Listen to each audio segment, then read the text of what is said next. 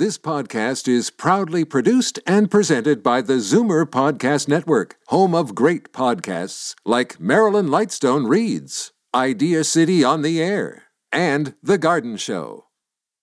You're listening to an exclusive podcast of Fight Back on Zoomer Radio, heard weekdays from noon to one. Now, Fight Back with Libby Znaimer on Zoomer Radio. Good afternoon and welcome. It's Monday, time for our Zoomer Squad. And if you're like me, the absolutely dismal January weather is making you think of travel, pandemic or not.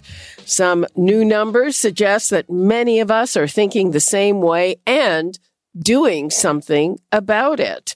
Nearly 750,000 Canadians returned home from somewhere else in December, and that was despite the fact that Omicron was just then at maximum havoc with our plans.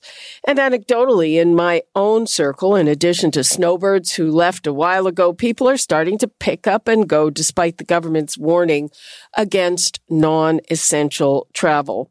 Now, the other side of it is an interesting detail from a retirement survey. And that says that a significant number of pre-retirees are delaying calling it quits precisely because they can't undertake travel or the other things on their bucket lists or the things they wanted to do when they did not have the pressures of daily work. What do you think? The numbers to call 416-360-0740, toll free 1-866-740-4740. And now I'm joined by David Cravit, Vice President of Zoomer Media and Chief Membership Officer at CARP, Peter Muggeridge, Senior Editor of Zoomer Magazine, and Bill VanGorder, Chief Operating Officer and Chief Policy Officer of CARP. Hello and welcome. Thanks for joining us. Hi, Libby. Hi, everyone. Hi, Libby. Uh, let us begin with David. So, uh, what do you make of that? Have people just thrown up their arms saying, I'm sick of this and I'm just getting on with whatever it is that I want to do? I think it's true of a lot of people. I know, uh, as you do, you mentioned Libby anecdotally. I also have a lot of uh, uh, people that I know who have traveled, uh, either undertaken the, their normal annual trip down to Florida, which had been postponed in previous years. They've resumed it, or they've decided, I got to just get out of here and I've got to go. So I think uh, at that level, we are seeing some action in spite of all the stuff. Um, but I don't know whether, you know, statistically it's, you know, most, some, all. I think it's a big enough number to be noticeable. But I also think there's a lot of people who are not doing that. And I don't know if any of the callers have seen this, but one of the big disincentives I've been hearing about from some of my uh, associates and friends is that it's it's fear of um, having to come back in, all the stuff they have to go through. I'm hearing really really nightmare stories of um, coming back into Canada, and people are just saying it's not worth the hassle. So it's probably a little bit of both. Well, yeah, as a matter of fact, last week, uh, when we had Marissa Lennox, the former chief policy officer of CARP, she told us her horror story of coming back. Yeah, right. with with, uh, with two very small children, uh, and uh, you know, getting sort of picked out of the line for a quote random test. Bill, what about you? What are you uh, hearing from your circle out there in the Maritimes? In my circle, people are not traveling. They're disappointed. Uh, they had high hopes for uh, this year, and now they've been dashed or lowered. I know many people who have canceled trips to the Caribbean and and elsewhere, and uh, it's a, it's a real uh, conundrum uh, for them because they want to travel. Uh, they're feeling a little bit more confident about the possibilities in the future. But doing it today, doing it this winter, is not something that's uh, willing to do. And I know in my in my personal circle, no one has followed through with travel plans that they had hoped uh, would happen at this time of year. Well, you know, it's interesting. A very uh, close friend of mine was really hemming and hawing. Should she leave? Should she go just uh, to Florida? And then you know, she uh, she did it just uh, before this weekend. I think she went on Friday, and I was surprised because I think usually, like as as uh, David was saying, the worst part can be the airport, and she said it was fine. Peter. Yeah, well, you know, I, I I'm kind of like Bill. Like all all of the people who were going to come to see me during Christmas uh, canceled. So, uh, like um, I, you know, the StatsCan says a lot of people are traveling, but uh, there, there are obviously people I don't know. But um, you know, um, we we recently did a piece on on traveling during COVID, and um, one of the factors is getting um, you know t- uh, health and travel insurance, and it is possible to get it no matter what the wave is is uh, or no matter what the latest wave is. You can you can get you know COVID travel insurance. You have to pay a bit more but um, and you have to check what the the exclusions are and what the caps are and everything. But but you know it is possible to get uh, travel insurance, and and I and I think because it's possible, people are going. You know. Well, uh, one of the other things is we we're having such a run on tests, and it's not just here; it's elsewhere. You know. I, uh, a number of times, my husband and I have said, boy, we really hit the sweet spot going to New York in November. And one of the, the most pleasant surprises there at that point before Omicron was that on almost every street corner there were free PCR tests. Free. Yeah, we did too, just to be sure. Uh, free. I mean, I'm sure the state was paying for it. And yeah. now in New York as well, uh, you know, line up and, and try to get a test and people are, uh, you know, they, they're having difficulty meeting the retri- the requirements for getting back in, and and here you can't even get a rapid test, which I think is is just completely unreasonable. Um, the other side of given up on that uh, in the sense that uh, um, the distribution of tests is problematic. The number of people that are getting Omicron without uh, you know, knowing about it or being tested for it is, uh, I think tests have become just another complicating factor that makes the whole thing look more difficult to, uh, uh, and this probably driving one more reason people are deciding I can't, I got to just stay put. Those that are deciding that way, I think that, that you're right. The testing issue is one of them. well, sure. yeah, that's sort of uh, the issue this month. It seems like, you know, uh, there's an issue every, every month. Every time you turn around. every time you turn around. And what I found really, really interesting, David, uh, was this fidelity report that I saw that actually people who had retirement plans in place are saying, what the heck? I'm going to keep working because I can't do what I want to do. That resonates completely with me uh, as what I'm seeing and reading and, you know, tracking. But I would point out, I think it's one of uh, more than more than that factor because retirement isn't. I don't think it's a neat, clean thing. I got I'm all set to go, and all, you know all I need to do is be able to travel, and then I'm going to execute the rest of my retirement plan. I think what's happening is that's one factor. I can't do anything anyway, but also. Um, I don't know what my financial situation is. You know, a lot of people are saying I'm very worried about inflation. Uh, I'm very worried about uh, keeping an income coming in because can I deal with the rising cost of living? And now we're going to add to it, and I, I'm sure you're going to be covering it in the weeks ahead. You know, the, the Dow Jones is down 800 points today. They're talking about a major stock market correction in response to inflation. So if I have a fixed income and I'm suddenly taking a 10, 15% hit, uh, can I walk away from all of that? So I think when you add all these uh, uncertainties together, of which uh, travel is certainly a huge one, I'm not disagreeing with the report, but I think it's one more reason to. Uh, everywhere I look, I see a, an issue. I better just tuck in and and keep going for the time being. Uh, and I think that's what's motivating a lot of people. Well, yeah, the the reason I was so taken by this is that it's kind of uh, it's not unusual for people who are on the cusp of of leaving their jobs to say, I'm not sure what my financial situation is.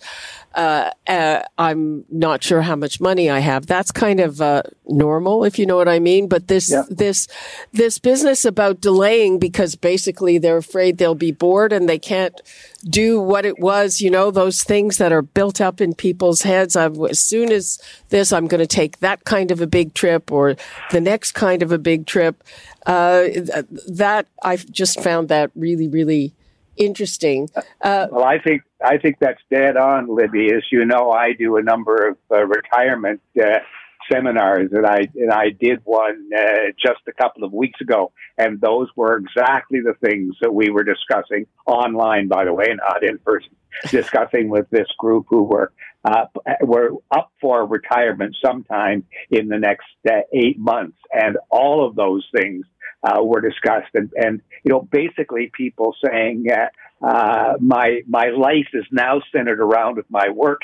If I if I'm not working, all the other things that I might do, join a service club, go out and do volunteer work, travel, all those things. None of those are going to be available to me right now.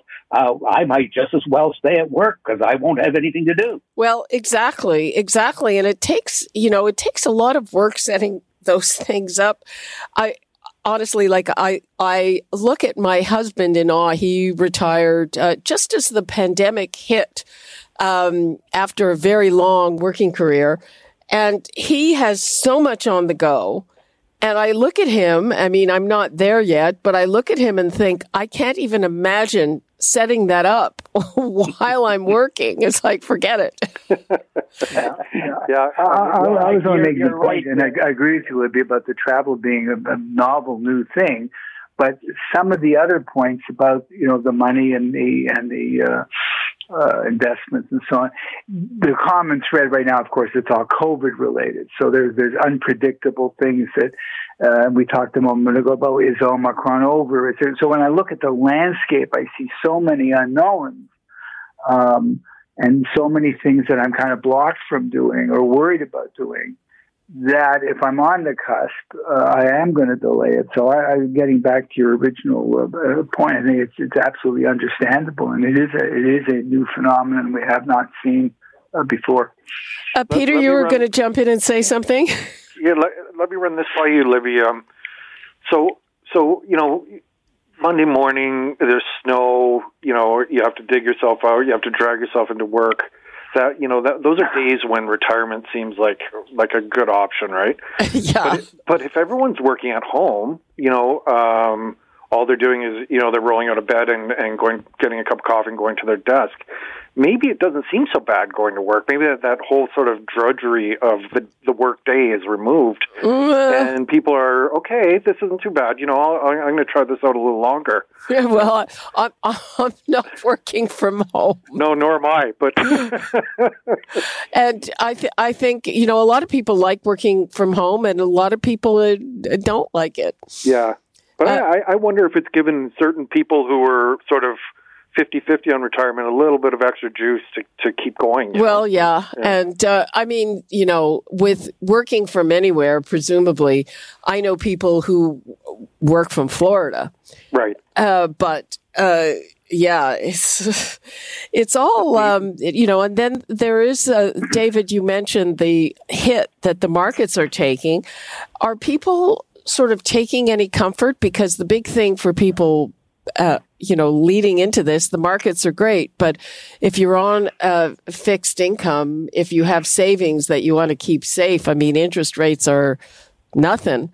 The, does the prospect of higher interest rates make anybody that in your circle feel better, Bill? Not Uh, short because a- of short answer, no, um, because it's we're we're in that zone of uncertainty. I think if it settles in, and if we say, okay, the Fed is going to increase interest rates four times this year, which investors are hotly debating, and now I can earn more money by shifting back into you know, uh, uh, income, interest-bearing income investments, but I'm, we're not quite there yet. But if you look at the Dow Jones and you're just looking at the headlines, you're just going to be very anxious, even if you have a relatively safe portfolio right now. And I, I'm not, I don't think our audience are you know playing penny stocks and I, I but it's just the it's the mood of uncertainty it's the mood of anxiety and um, balanced against uh, do, I stop working? Do I enter that new world? Whoops, I can't travel anyway. Whoops, I can't do uh, meet uh, friends anyway. Maybe I better just stay put through the winter. I think it's a short term thing. It'll play itself out by the the summer, and you'll know. Okay, you know what? I think I'm going to retire after all. Uh, I don't think people are putting their retirement plans on hold for you know ten years, but I think there's certainly uh, so much. Uh, uh, turmoil and unknown, and, and, and the news is mostly negative, that it's a disincentive to make a dramatic change in your life. Well, and you know, it's interesting. You're talking about the uncertainty and the hit that the stock markets are taking, but the stock markets, I mean, anybody who's been invested in the stock market has, has made huge, like almost yeah, unprecedented oh, yeah. gains the last few years. And, uh, you know, it's the psychology is interesting. I, I used to be a business reporter and, uh, you know, I would expect at some point what goes up must come down at least a bit. But, uh, I think you know, the psychology that you've been talking about, it's, it's, it's interesting because people get nervous and they look at the drops, but they aren't really thinking about all the money they've made in the last couple of years, Bill. Yeah, Libby, you're, you're right. And, you know, when we surveyed our current members last time and asked what were the big issues that concerned them at the moment, and we thought health would be number one, and it wasn't. Number one was financial security that's a continuing uh, uh, concern of, of older Canadians right across the, the country, and they're they're confused by what's happening. If they they may hear the stock market may go up, so may, even if they got uh, two or three times as much as they're as they're now getting in terms of their investments, their savings, their bank accounts, that wouldn't come close to to uh, balancing off the four to seven percent or more they're saying in the increase of uh, cost of them to living. I know the cost of living came out at around 4%, but most people look at food and other things like that that are coming in at 7%. So there's real confusion and no solace for them in the predictions about what's happening at the market at the moment. One of the things we have to remember is that uh, uh, older Canadians are concerned about today. Telling them something's going to be better three or five years from now doesn't resonate with them. Uh, their their issues are are today, and they need them solved today, not four or five years from now. Uh, yeah, and Peter, I mean, speaking of continued bad news, so now we're hearing, I mean, food has gone up a huge amount. And now we are hearing that because of these angry truckers, things are going to go up even more and there might be some shortages. I, I find that whole thing, frankly, a bit puzzling. Uh, you know, I, it's hard to imagine that thousands of truckers on both sides of the border are going to give up a very lucrative income. Yeah, it, it's hard to know in that case whether that's just posturing or, or, or whether it's actual, actually true. But it, it is it is obviously going to affect some part of the trucking industry which is going to um, put further, you know, um, shortages in line, which is going to raise uh, prices of everything. So um, uh, I I don't know, like like uh, when I when I went to the grocery store this weekend, um, it seemed, you know, there was no cereal at all. Oh, really? Right? Yeah. Like there's yeah. no, there's no, like there's sort of the sugary cereals, but but the the sort of the healthy cereals, there there just was none. And I I know there's been a strike at the Kellogg's plant, and and that's uh, that's backed things up. But but there there are other things that you look around the store and you wonder, okay, is this um, the staff is sick and they can't stock it? Is it a supply issue? Is it a trucker issue? Is it so? So it, it all speaks to Bill's sort of uncertainty and and like uh, you know we we we're just sort of we don't know what's happening. We don't you know is this are these costs going to be embedded it now for the next few years or will we re- recover when when the pandemic's over? Or, or lessons. So like it, it just it's just it's all creating sort of a like an unsettling uh, unease with with, uh, with older Canadians for sure. Well, I'm I'm glad that you talked about a shortage or something missing that you actually saw, because uh, uh, Maclean's reported today, so it's it's very political, with the conservatives generally blaming the liberals about it, and one MP, Melissa Lantsman, who used to be a strategic consultant, uh, she posted a picture of empty shelves, and then somebody spotted that that picture was actually from the UK. well, we're we're certainly seeing empty shelves here in Atlantic uh, Atlantic Canada, and it's from lack of uh, lack of supply. And, and I mean, really, I'm talking about half empty shelves. I'm t- talking about superstores uh, where you uh, we were in on a on a Wednesday and found that half half the shelves were were just empty, and most of the things we were looking for were not available. Mm-hmm. Was and it was it a staffing issue? Everyday items, are they? No, no, it's not a staffing issue. I I checked. I have a I have a son-in-law who's a uh, a manager in that system, and and uh, uh, staffing is not the uh, the issue. The issue is product and delivery. But but these are everyday items, are they, Bill? These are everyday items. Yeah. yeah. These are cereals. Were certainly yeah uh, one of them. Uh, bottled products and and juices. Um, even the meat and and frozen area were a, a lot less than normally are in that store on a Wednesday. Hmm. I don't know. I haven't had any trouble at the grocery store. Um, I, I don't uh, use too many prepared foods. I would assume that here in Atlantic Canada, because so much of our stuff does come in by uh, uh, trucks and delivered from from afar, uh, that we may be the the canary in the coal mine when it comes to uh, uh, less available products. Well, you know what? In January, we all get stuff from south of the border. Mm-hmm. There's true. Yeah. Yeah. Yeah. yeah. So, um, what's your take on on how does this all shake out, David? Is it, uh, you know, Bill was saying people want a solution to today. So, is this is this something that's going to pass in a month or so, or what? Very slowly. Um, I think if you go back to the first topic uh, or the first premise, if I'm retiring, if, if I can make a decision to retire and I'm postponing it, so by definition, I'm still working. Now I take a look outside at the world and I say, okay, I, I can't do some many of the things I want to do if I retire.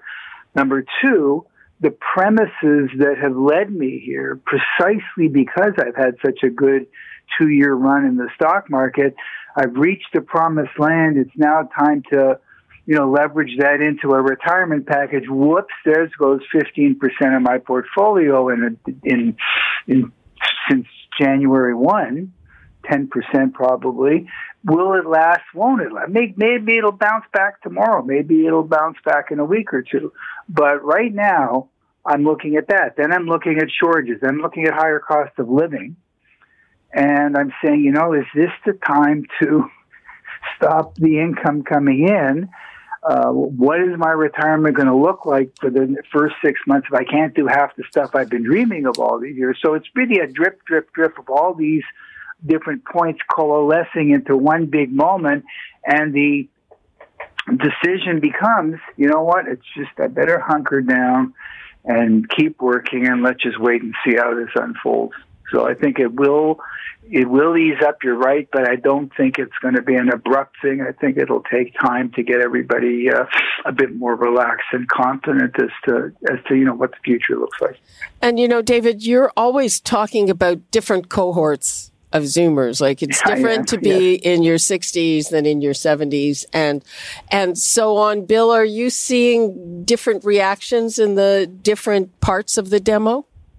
Oh, very, very much so. The older uh, in the demo, uh, the the uh, uh more confused and concerned they're and and the more conservative they are about their their uh, actions. And uh, but that but it is it is moving down to the younger demographic. That snapshot I gave you of the retirement seminar I did a couple of weeks ago. Uh, those were those were people in the education business who have to go to work to work. None of them are working from home, and they still had the same kind of uh, concerns and and uh, uh, the concern about what's really going to happen in the future and a lack of confidence, as David said, that it's that it's all going to be fixed and cleared up quickly. Peter, what's your experience? Um, you know, we hear from readers of all ages, and the the one universal, as David uh, uh says, it's just it's just concern about the immediate future. You know, like we it, it took us two years to get into this. Um, is it going to take us two years to get out of it? More? Is it you know? So uh, uh, there's just such a uh, you know there there's a, this cloud on the horizon, and we don't know if it's going to blow away or whether it's going to linger for a bit. And, and I personally think it's going to linger for a bit because um, two years in, you know, like it, it, it you're not going to get out of it overnight, you know, and, and the the world will open up gradually, and so will economies. I think. Okay, we're uh, just about out of time. We'll go around the virtual table and get 20 seconds from everybody, uh, starting with Bill. I want to be uh, positive. I always want to leave people with uh, something positive to think of, but uh, it's very difficult uh, these days. People are getting more and more uh, concerned, uh, very impatient with how slow recovering is is coming, and I hope that maybe next week we'll be able to have better news. Peter. Yeah, I'm I'm following the uh, interest rate news this week. The announcement coming up this later this week to see how much uh, it rises and, and whether the um, it's effective in fighting inflation. David, last word to you. Timing is everything. I'm more of op- an optimist, but I agree that in the short term, uh, I think we're in a very much a hunker down mode and uh, uh stay flexible and uh, keep your eyes wide open. Okay. Thank you so much to our Zoomer squad, David Cravit, Bill VanGorder, and Peter Muggeridge. Thank Talk you, Libby. Soon. Bye, everyone. Thanks, bye bye. We are going to take a break. And when we come back, we get these constant updates about the state of snow removal. But what about garbage? Have you had your garbage picked up lately? Possibly not. We're going to talk about that when we return. You're listening to an exclusive podcast of Fight Back on Zoomer Radio, heard weekdays from noon to one. Fight Back with Libby Znaimer on Zoomer Radio. Welcome back. Well, uh, we keep getting updates about how the snow removal is going, but what about garbage pickup? Have you had your garbage picked up lately? Hasn't happened on my street. You know, I finally found a notice on the city's website if you put the right search term in. But the responses, if you can call them that, that some of my neighbors got from 311 are annoying. And by the way, our street is clear and wide enough for trucks, though there may be a problem getting there. I don't know because no one tells us. And uh, the one bit of good news about this is the weather. So at least the animals won't get to the garbage for now. So uh, give us a shout if uh, you're having trouble uh, getting your garbage picked up and getting some answers about your garbage being picked up or not. The numbers to call 416-360-0740, toll free 1-866-740-4740. And now let us go to Brad Ross, the chief spokesman for the city of Toronto. Brad, thank you for joining us. Hi, Libby. My pleasure. Uh, so, uh, can you tell us what is the extent of the problem? Well, it, it really stems from from the snow uh, that we had last Monday. You know, we had 55 centimeters in 16 hours, uh, more than we had in all of January of 2019 when we had a storm. So a lot of snow, as, as everybody knows, and so uh, it did cause a um, a backlog in, in collection last week for sure. Um, and so, you know, any, uh, you know, if anybody's garbage has not been picked up by now, um, we do ask them to call 311 uh, so that a service request can be made. Leave, uh, leave your, your bins out. There is no collection on Mondays, by the way. So, uh, but leave them out, and and uh, we'll, we'll make an effort to uh, to come around this week to collect them. I think the issue is even if a street is clear, um, it's the backlog getting to, to those that weren't. So, um, so, so we're playing some catch up. Well, w- what I asked you is, do you know how big the problem is? How many people, or uh, what well, percentage of people are yeah. are are, are uh, sitting there with their garbage? I don't have that number at my fingertips, Libby. I'm sorry, um, but we, we do know that, that there is a backlog, that there are um, garbage bins, recycling, uh, and, uh, uh, and, and compost that have not been picked up. Uh, as a result of, of, of the snow uh, last week and, and just the the conditions on the road that uh, that, that causes backlog. So um, we will we are making every effort to uh, to, to get caught up. And as I say, if your street or your bin has not been picked up, then please call us so we can we can get it dealt with as quickly as possible. Uh, I'd like to read some uh, of the responses from 311 that my neighbors shared. Um, and uh, this is, I think, partly what's annoying. So the first neighbor that called was told by the person who answered, is like, what are you talking about? There's no indication that this was a problem area. Hmm. I'm sure they'll come and pick it up. That was response number one. Uh, response number two was um, don't call. Uh, we have had too many calls so far. We're not taking anyone any more calls on this. right. And uh, well, and and at the top of this, uh, the mm. same neighbor said, "Our Christmas tree was missed two weeks ago after four conversations." Um, with 311, the tree is still sitting there. So I, I don't know that the problem is just the snow. I mean, to me, I would, I, after a few times that I tried to call 311, I just don't do it anymore. Uh, is, is, is, is that kind of a response? Those responses to me are, you know, a problem. I understand snow, but. Yeah. So, Libby, I mean, first, let me just say that we do endeavor to obviously provide uh, the, the excellent customer service uh, at, at all times. Uh, we did, of course, get a lot of calls last week about the snow and uh, and service requests for uh, sidewalks or roads that may have been missed uh, as well as garbage. And so uh, I think, you know, what, what I can tell your listeners and tell you is that um, the snow absolutely was the, the factor in, uh, in missed pickup and this collection. Uh, and that we're making every effort to to get caught up on those and that that were missed. And uh, uh, you know, please call uh, three one one Libby. I mean, uh, no. you know, I, I, I can't speak for specific uh, you know calls that may have occurred, but but I can assure you that that that that's how we are able to to you know fix things and and correct uh, issues or you know miss as the case may be uh, and that uh, you know we you know, we get thousands of calls a day and, and we want to make sure that we're addressing each one professionally at all times. Okay maybe you want to speak to them about that. Is there uh, any I'll indication the feedback on for sure. Is there any indication of how long it should take to clear this up?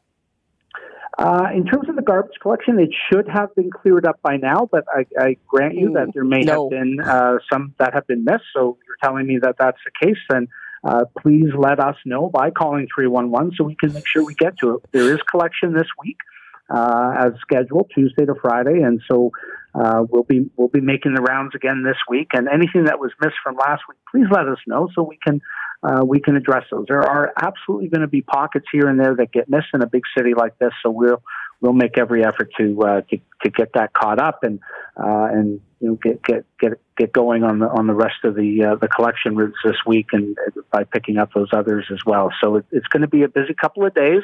Uh, several more days of, of snow removal uh, across the city. It, uh, it, it is not something, unfortunately, that can happen as quickly as, as we all might like. Okay, well, I hope my neighbors will call 311. I do too. do it. Uh, right. But uh, thanks for that, and let's hope it does get cleared up before Indeed. it gets warmer and uh, the raccoons have a good time with it. okay. Thanks for the opportunity. okay. Thank you, Brad. Appreciate your time. Okay. He's a nice guy. He's taking the flack for that. Um, we're going to take another break and when we come back, we're talking about a, a, bad situation in a condo. And we reported about this in our news. It's a condo at Jane and Finch and residents there, some on fixed income, got a very short notice for a very big assessment to cover uh, repairs and other things. And um, that's what can happen when you're in a condo. We're going to talk about that when we come back. The numbers to call 416-360-0740, toll free 1-866-740-4740. We'll be back on the other side of the break. You're listening to an exclusive podcast of Fight Back on Zoomer Radio, heard weekdays from noon to one. Fight Back with Libby Znaimer on Zoomer Radio. Welcome back. I now want to highlight a terrible situation that some condo owners are facing in the Jane Finch neighborhood. And it's also a bit of a cautionary tale for Zoomers who see moving to a condo as a stress free option when they want to divest a lot of maintenance and security. They want to be able to just close the door and go away if that works out for them. Anyway, York Condominium Corporation number 82 owns this building and it is demanding that the condo owning residents pay millions in repairs. The corporation also has a debt of $9 million and sent out a letter to residents giving them only 15 days to pay for a special assessment ranging between $30,000 and $42,000 500 per unit, depending on the size, plus an additional 800 for monthly maintenance fees. Now, under Ontario's Condominium Act, the corporation has the power to demand that all residents pay for such expenses, regardless of how costly it gets. And many of the owners affected are older people on fixed income. Take a listen. We don't have a superintendent. We don't have security. We don't have cleaning staff. It was very hard to get the loan. In fact, I've taken something that I don't know how I'm going to pay back because the interest is so high. Well, that was resident and condo owner Wendy Thomas, and she took out a high interest loan to make that payment because otherwise the condo corporation can put a lien on your property and sell it. Um, and I think this is a bit of a cautionary tale. The numbers to call 416-360-0740 toll free 1-866-740-4740. I know that a lot of our listeners live in condos. And of course, there's some good ones, some not so good ones. And now I'm joined by Jonathan Fine, a lawyer with Lash Condo Law in Toronto. Hi, Jonathan. Hello, Libby. How are you? And thank you for having me today. Okay. Thank you for coming on. So, uh, you're saying that this is one of the worst cases you've ever seen? It is. It is a, a, a terrible uh, case, and it's, it's a, a, shame for all the people that live there. Uh, so, how come it got to this point that uh, if this corporation has a $9 million debt, they're, they're sending out a letter giving people 15 days to pay? Well, they need the money. And uh, it's you know it's not a we they situation. I, I think that you know sometimes um, condo owners may feel that it's a we they situation, but the condo owners own the building. And where does a condominium corporation get money from when it has debts to pay? It gets it from the unit unit owners, and the unit owners, by law, must pay and contribute to the common expenses. And if they don't pay, the condo can lien and sell the unit, and, and that's you know what's happening and what's going to happen for some of the people here, unfortunately. Well, um, but again, how often have you seen a big bill like this? I mean, it it sounds like the residents weren't they weren't aware that first of all there was a nine million dollar debt being run up. Well, I think I think they were aware, and and um, you know, I, I think that um, maybe uh, people just close their eyes to it. You, you, don't see it that often, but I mean, many years ago, I'm thinking 20 years ago, uh, and I'm thinking about a, a condominium on Avenue Road in St. Clair in the middle of Toronto, and unit owners there had a $75,000 unit special assessment. So it does happen. It's not um, usual to see these types of numbers, but it does happen. But in this case, I mean, this building is in deplorable condition. And the judge, uh, maybe you've seen the, the judgment that came out recently, but the judge said that urgent re- repairs are required for healthy and health and safety reasons. Well, you know, uh, if you remember that condo that that uh, collapsed in, in Miami, yeah, yeah. Well, you know, that's that is is what I took from the judge's uh, reasons that maybe this condo is that bad at this point. So there's no discussing it. Money is required, and it's got to come from somewhere. Unfortunately, and mm-hmm. that's the harsh reality. Mm-hmm. Sorry to say. Let's get back to that. I mean, people will remember that horrible story about the condo collapse in Miami. And it turned out that there were engineers reports about urgent repairs that required millions of dollars and uh, didn't happen. Residents fought the assessment. Uh, so are most people uh, aware that, you know, that the extent to which they can be on the hook for these things when they get into a condo? Well, they're deemed to be aware because that's the the law. Um, and uh, when they when you buy a condo, your lawyer should point these things out to you, what your rights and obligations are, whether the lawyer does a good job or not, or whether the people pay attention because they're more con- concerned about decorating the unit as opposed to what's going to happen down the down the road. I don't know. I can't say. Let's take a call from Kate in Toronto. Hello, Kate. Hi, Libby. Thank you. I was a condo owner and I got out of it so fast because I found mostly the board was senior seniors who didn't want to spend any money on repairs. And when we got a bill for over a million dollars for the garage and the tennis courts, everybody voted against it and I was appalled. And I could see that this is the way the building was going to be run by people who really um, were not thinking long term on everybody's behalf. You can't have your cake and eat it too. If you need to do repairs, they must be done. That's my comment. Thank you. Okay.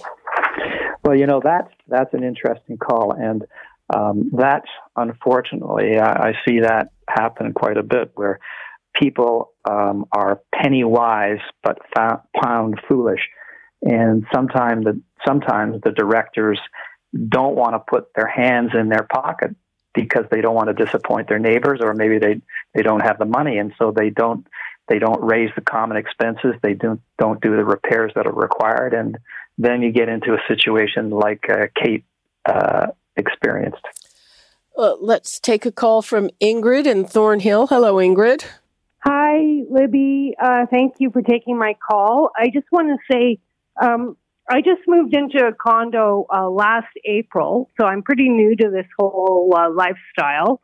And for the mer- most part, it's great. But what happened when we, um, before we took possession of the condo, the lawyer involved did like, um, I can't remember what it's called, but they do a check to see that there's money in the kitty, basically. Mm-hmm so uh, my building does repairs all the time. It doesn't cost us extra because we checked and they have the extra money in in the fund. Mm-hmm. So I don't know. That's something. Um, and this whole thing with the Florida thing, like we on our board, we have someone that's actually worked in construction and knows a little bit about foundation issues because my building is like 30 years old. So um, they're they're really actually pretty good here.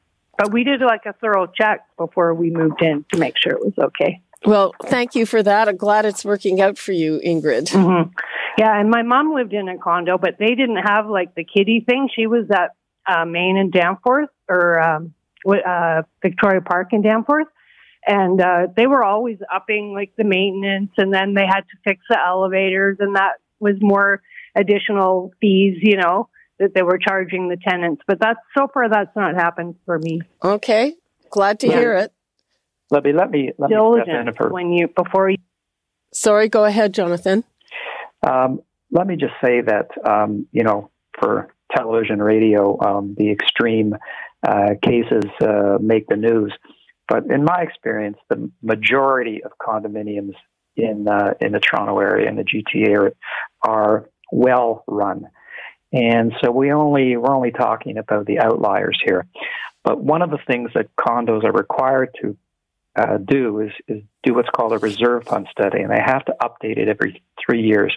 What happens is an engineer looks at all of the uh, portions of the building and predicts when they will be repaired or replaced, and then how much it will cost at that time to, to do that.